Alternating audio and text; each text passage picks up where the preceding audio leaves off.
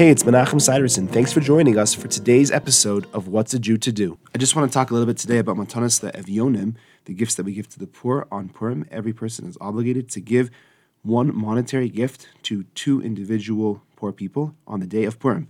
And I think I just want to mention that it's very important to take care of this as early as possible. The mitzvah is to give the money to the poor person on the day of Purim. However, that's fairly impractical for most people. So usually we use a gabbai, a collector of tzedakah, who we trust that he's going to give the funds out appropriately on the day of Purim, and we give the money to them. And it's important to give the money to them in advance if possible. You can do it on the day of Purim, but that just adds stress to you and to them because you have to get to them on the day of Purim, and then they have to be waiting for you to give them the donation and then give it out to the poor person on the day of Purim.